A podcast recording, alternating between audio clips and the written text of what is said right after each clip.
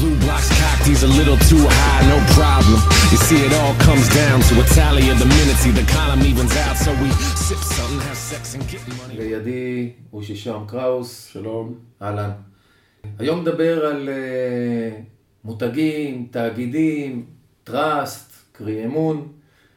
איך הם בעצם, איך אנחנו מחזירים, או איך הם יכולים לגרום לנו שנאמין בהם מחדש. יש מחקר מדהים של רשת וואי אן אר, רשת פרסום, שבדק בכל העולם את רמת האמון שלנו כלפי תאגידים. רמת האמון ירדה ב-חמישים אחוז. ולכן צריך, אם הם רוצים, אם חפצי חיים הם, הם צריכים להעלות את האמון. עד כאן זה הכל כבר ברור וידוע. השאלה הגדולה, איך, איך עושים את זה? אני רוצה לקחת אותך לסרט טבע בנשיונל ג'יאוגרפיק. אני לוקח אותך לסוואנה, לאנטילופות, מלחכות עשב, מריחות הנמר, בורחות. אבל כאן יש תופעה נורא מעניינת. יש כמה אנטילופות שלא בורחות עם כל העדר. הן נשארות במקום, ובעצם קופצות במקום גבוה. זה קוראים לזה דרך אגב סטוטינג, שזה ניטור גבוה במקום. אני לא מומחה לזואולוגיה, אבל באופן עקרוני. כל העניין הזה כמשל הרי. ואז הנמר נכנס לצומתי. האם הוא רץ לתפוס את האנטילופות הקרובות שקופצות גבוה, או שהוא ירוץ אחרי העדר המתרחק. ב-שמונים אחוז מן המקרים מתברר שהנמר רץ אחרי העדר. עכשיו יש את השאלה למה. כי מתברר, ולא משנה, לא ניכנס עכשיו לכל העניין המדעי פה, פרופסור עמוד זהבי, פרופסור ישראלי, קרא לזה עקרון ההכבדה, הוא אמר בעצם הנמר מבין את המסר של האנטילופות הקופצות. הן קופצות גבוה, והן מעבירות לנמר מסר שאומר דבר מאוד מאוד פשוט, אנחנו צעירות, אנחנו קופצות גבוה, חזקות, לא שווה לך להתעסק איתי. עדיף לך לתפוס איזה אנטילופה זקנה שמה בהמשך.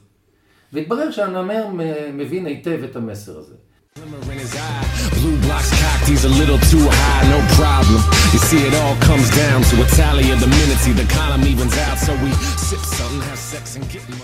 מה הקשר של כל הסיפור הדבר הזה לענייננו? שהאנטילופות בעצם בשביל להוכיח את המסר שהן צעירות וחזקות, הן נמצאות קרוב לנמר. וכאן אנחנו עושים את המשוואה ואת האנלוגיה.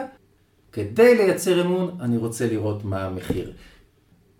בואו ניקח למשל רשת לבגדי מסעות וטיולים שנקראת פטגוניה, שכל האסטרטגיה שלה היא עוסקת בשמירת סביבה ומחזור ודברים מהסוג הזה. עכשיו היא יכולה לעשות קמפיין ולהצעיר עד מחר שהיא כזאת, נכון? אבל מה אנחנו מחפשים? דמי רצינות. איפה היא מוכיחה לנו את התזה שלה.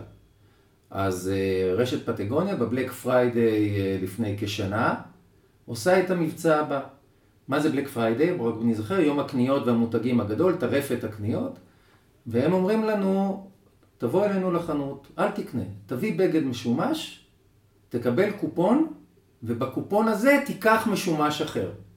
והמודעה שלהם אומרת, Don't buy this jacket. אל תקנה. זאת אומרת, הם חוסמים אותנו מלקנות או מעכבים את הקנייה אצלנו. הם, הם מוכיחים רצינות. בואו נלך לעוד דוגמה. נלך לדוגמה קצת קרדינלית. רשת סי וי אס. היא כמו סופר פארם כזה, רק של שבעת אלפים ושש מאות סניפים, והם רוצים לעבור לאסטרטגיה של בריאות. אבל הם מוכרים אצלם ברשת כל מיני מוצרי טבק. אז הנה קונפליקט, נכון? אז איך הם בכל זאת ישכנעו אותנו שהם רציניים ביחס לאסטרטגיית הבריאות? הם יוציאו את כל מוצרי הטבק ונגזרותיו מהסניפים שלהם, מה שאומר שהם מפסידים מחזור של מילי... שני מיליארד דולר בשנה, מה שאומר שמיד המדיה מתרסקת, כי האנליסטים מסתכלים ואומרים, הם מאבדים פה הרבה מאוד כסף. מתוך תפיסה שאומרת לאורך זמן, הדבר הזה משתלם ויחזור אלינו בגדול. Blue blocks cocked, he's a little too high, no problem. You see, it all comes down to a tally of the minutes, the column evens out, so we sip something, have sex and get money.